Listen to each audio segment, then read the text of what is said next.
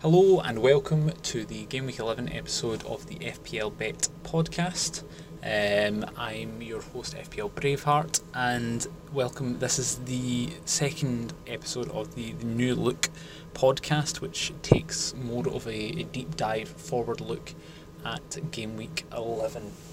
Um, we will be looking at each match, going match by match, um, using a range of different metrics, so statistics, um, my own observations from having watched all the all the highlights on Match of the Day, as well as bookies odds, um, to help you hopefully try to get some green arrows in FPL this weekend. But before we get to the game week 11 forward look, um, the first weekly uh, feature is going through my team from last week and seeing how we got on. So game week 10 was a a, a relief for many um, in that we finally had an average score that was above 40 points. Um, quite a lot of us did well um, because the, the typical players, the, the likes of the Salas, the Sterlings, the Kanes, the KDBs, um, all returned, and Vardy and Leicester uh, banged, although the, the ownership in Leicester was not as high as some would have expected, but I'm guessing after a 9 0 drubbing of Southampton, chances are that they're going to get significantly higher in terms of ownership. Um, so my team, starting off with Ryan, he got four points. Again, no clean sheet, but who cares? He got one save point and two bonus points um, in the, the 3-2 Brighton win against Everton. Then in my defence, we've got Trent Alexander-Arnold, Otamendi, who came out for Lundstram. Unfortunately, Lundstram didn't get the get the um, clean sheet this time, but he still represents incredible value. And Rico. Rico got my sole clean sheet. Trent got uh, one point, Lundstram with two. Um, Trent played incredibly well. He had a high number of crosses, but unfortunately he was booked, and none of those crosses managed to to come to anything. Um, Rico has had back-to-back clean sheets. He is a solid value pick. He does offer some some attacking potential as well, which he's going to need this weekend because Bournemouth have Man United, and I don't think that they're going to keep a clean sheet. But we'll come to that later. In the midfield, we've got Salah with seven, Captain Sterling with 22, KDB with six, and Mount with five. So that's two goals and two assists. Um, Salah had the most shots in the box in game week 10, was level with the likes of Pulisic, Perez, and Rashford. Um, he scored a pen before going off injured, so he's a bit of a doubt going into game week 11, which is a worry. Um, Sterling scored the, the opener. Um, it was in the second half, so I was worried that there was going to be the, the return of the captain jinx, but he, he managed to get some form of return. Um, he had four shots in the box, one big chance, two big chances created. So it's possible that the, the 11 points he was able to get before the duplication for being my captain um, could have been understated. And he had the potential to do much better. Um, KDB, he had an assist, but he had quite a low key performance from a, from a stats perspective. He got zero shots in the box, zero big chances, zero big chances created. Mount again got an assist, but was quite low key in terms of stats. He had one shot in the box, zero big chances, and zero big chances created. And then going to my front line, um, I got zero goals but three assists from my front line of Wilson, Abraham, and Connolly. Um, but their stats were not great. Zero shots in the box from all of my forwards this week. Um, Wilson, very poor performance, three blanks in a row, zero shots in the box, zero shots in total, zero big chances, and zero big chances created. Very poor. Um, Abraham, poor by his standards, his standards this season, zero shots in the box. Connolly got two assists, but it was perhaps a little bit fortunate. He had zero big chances created, zero big chances, zero shots. Um, hoping that against Norwich they have a better run of it this weekend. So now let's do the forward look. So I'm going to look at the 10 fixtures coming up for this weekend to see whether or not they there are any opportunities to be had in these games. So the first one is Bournemouth against United. Um, in terms of the bookies' favourites, Man United are the slight favourites. Odds are on for both teams to score, so both teams unlikely to get their clean sheet. And Rashford is the favourite for any time goal scorer. There has been back to back nil nils for Bournemouth, but I do not think that that's going to happen again. United are third in terms of big chances um, away from home with 2.6 per game, so I think that this is an opportunity for those who are holding the likes of Martial and Rashford. I think Rashford is going to come into his own in this this run for Manchester United. I, I do um, think he's, he's he's going to do well. So if you are looking for a Wilson replacement, um, he is possibly one to look at if you if you have the excess funds or two transfers in order to move up, and you don't have enough money to go to, to the likes of Vardy. Um, Arsenal against Wolves. Arsenal are strong favourites in this one. Um, somewhat strong favourites actually. They're um, stronger than Man United, but not as strong as the likes of um, Manchester City. So again, odds on for both teams to score. Aubameyang is the favourite of any time goal scorer. Wolves are surprisingly second behind City for away big chances this season with 2.8 per game, um, and Arsenal are fourth for shots in the box at home with 10.8. So I think that this is going to be a game where both teams score. I can see it being a 2 1 for Arsenal.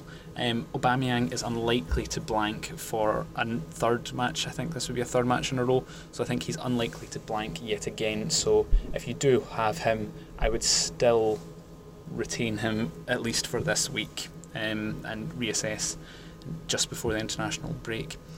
Um, Villa against Liverpool. Liverpool are strong favourites here, but there's a slight odds on preference for both teams to score, so unlikely. If you have but double Liverpool defence, if you're still one of those people holding, chances are that's not going to come to fruition this week, according to the bookies.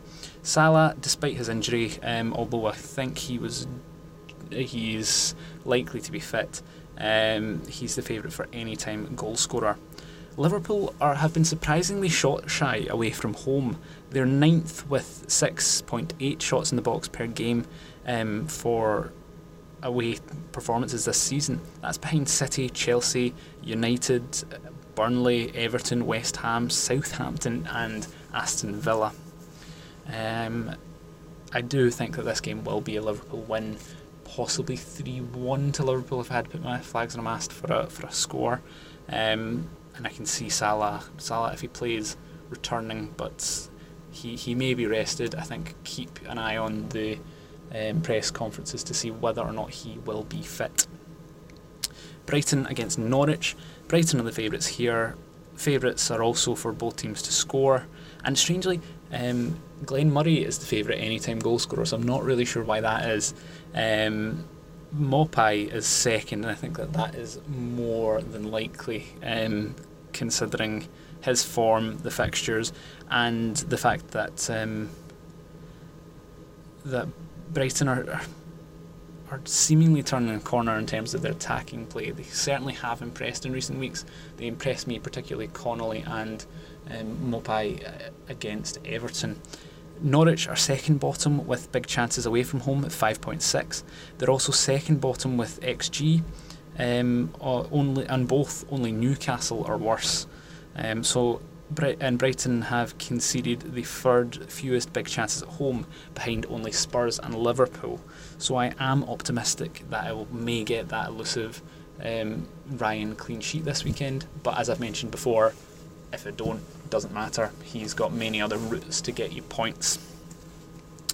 So, Man City against Southampton. City are very strong favourites in this game.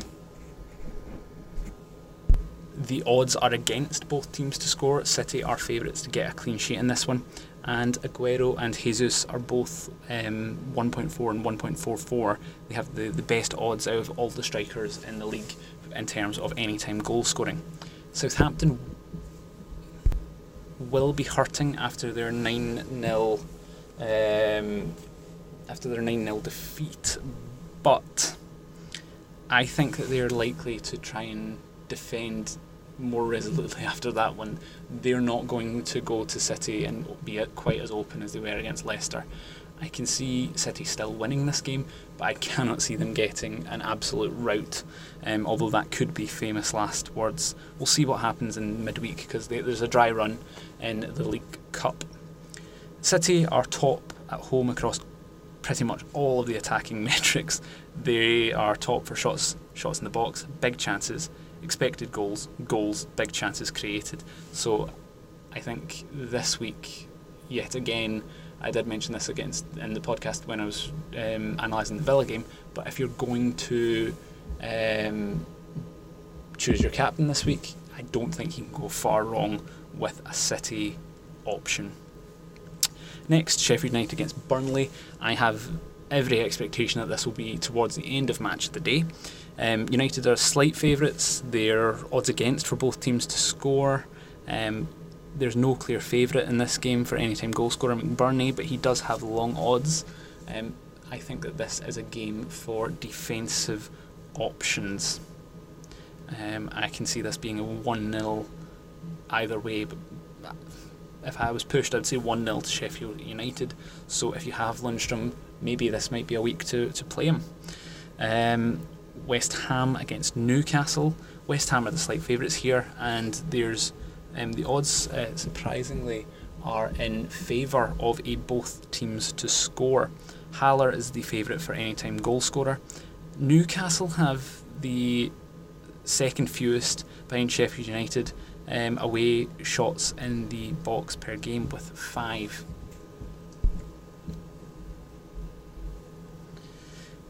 Um, they're bottom in terms of big chances created per game with five as from away from home, and West Ham are sixth bottom in terms of shots in the box at home with 7.6. So I can see this being a slightly low scoring game, um, but with West Ham winning possibly 1 0, 2 0, 2 1.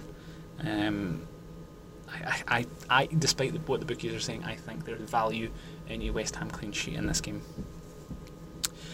Uh, Watford against Chelsea is the next one up. Chelsea are the favourites here. There's um, again odds in favour of both teams to score because Chelsea haven't been defensively resolute. Um, Abraham is the favourite for any time goal scorer. He is on a bit of a run of um, not scoring, so hopefully he's able to turn that around. Um, he should, in theory, in the game, he, Abraham and the game should, in theory, be quite high scoring. Chelsea are second only to City um, in terms of shots in the box and shots away from home, with uh, 10, uh, approximately 10 and 17 respectively. So I, I, can see this being a good performance for Chelsea again on the back of their excellent performance against Burnley. Um, but I, am hoping that the, the points come from a more um, expected source rather than Pulisic, um, as was the case last week. I'm hoping that this week it will be Abraham and Mount um, that will be getting the points. Two more games to go for the forward look, and the penultimate game is Palace against Leicester.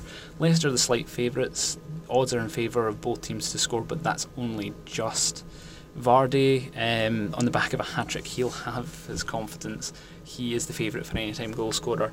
I would not bet against Vardy scoring in this game. I would strongly be betting on Vardy scoring in this game, so that's possibly a reason to bet against it. Uh, Leicester are 10th for shots in the box away from home, but they are stat busters, and that those statistics were boosted because they were quite low down in terms of expected stats and um, their general underlying statistics before that 9 0 away performance. But for, for, for Leicester, it's, it's, it's quality, not quantity. Um, they are third for big chances away from home. I can see this being a Leicester win um, or a 1 1 draw. But Leicester do have the form, so if I, if I had to put my flags on mast on this one, I would agree with the bookies that Leicester are the slight favourites here. And the final game of the week is Everton against Spurs. The Spurs are the slight favourites, um, but their form hasn't been great, but then again, neither has Everton's. Odds are in favour of both teams to score, and Kane, the clear anytime favourite on the back of his poacher's goal against Liverpool. Um, Everton are fourth for big chances at home which was quite surprising. They're level with Bournemouth at 2.4 and behind only City, Liverpool, and Chelsea. So I wouldn't be backing a Spurs clean sheet in this game. And maybe the likes of Richarlison, um, Sigurdsson, Calvert Lewin might be able to get some points. Hopefully, uh, Lucas Digne, for those who have uh, kept him, will be able to get some points in the in the right side of the park for a change um, this season. But I, I wouldn't go about bringing him into the team for this week. If you've still got him, fine. But if you don't have him, I wouldn't bust bust the bank or use free transfers to bring him in. So that is the the forward look done for this week. Um, and now, finally, let's just quickly go through how I'm going to set up my team, and my plans for game week 11. My key questions are Is Salah fit? Will Otamendi play? Um, and will Wilson return to form at any point soon? Um, right now, I'm strongly considering saving the free transfer with a view to using two free transfers in game week 12 that game week 12 transfer will be if Wilson continues to blank, then it might be Wilson and Otamendi out to bring in Vardy and another defender. Um, I may split that and do Otamendi out this week to make sure that I've got a full complement of playing players if, if I don't think Otamendi is likely to play.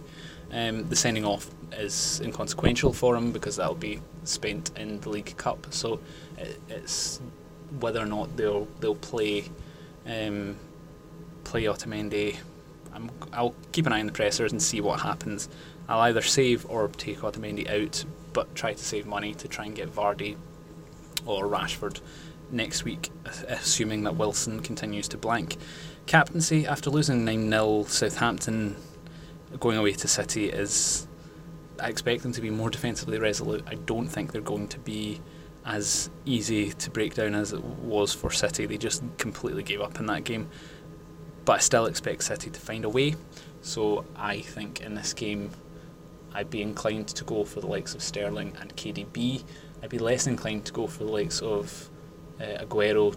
We'll see what happens in the League Cup, but with Pep Roulette, Aguero seems to be more susceptible to rotation than Sterling and KDB, so I think it's safer to go for your midfield City option than your attacking City option. And if Sterling doesn't play, he typically doesn't come on for a one point cameo, as Aguero did at the weekend to, to burn those who had captained him. So I'd be inclined to go for Sterling. And plus, with Zinchenko out, Mendy playing, it helps Sterling come inside um, and be more centrally uh, coming, uh, cutting in, having more shots. So that tactically helps him um, perform better.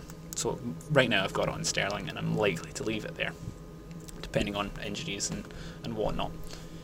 So that is the Game Week 11 uh, FPL Bet podcast. As always, please leave feedback or um, any sort of um, feedback or retweets. Uh, everything is really appreciated. If you have any questions about FPL or this podcast in general, feel free to reach out to me at FPL Braveheart on Twitter. Um, thanks very much for listening as always, and I hope that everybody listening has a has a very strong game week and has some strong green arrows. I'm hoping to keep my run of three consecutive green arrows um, going. So uh, we will see what happens in game week 11. So fingers crossed for a good one. So thanks for listening again and uh, speak to you all next week. Thank you. Bye.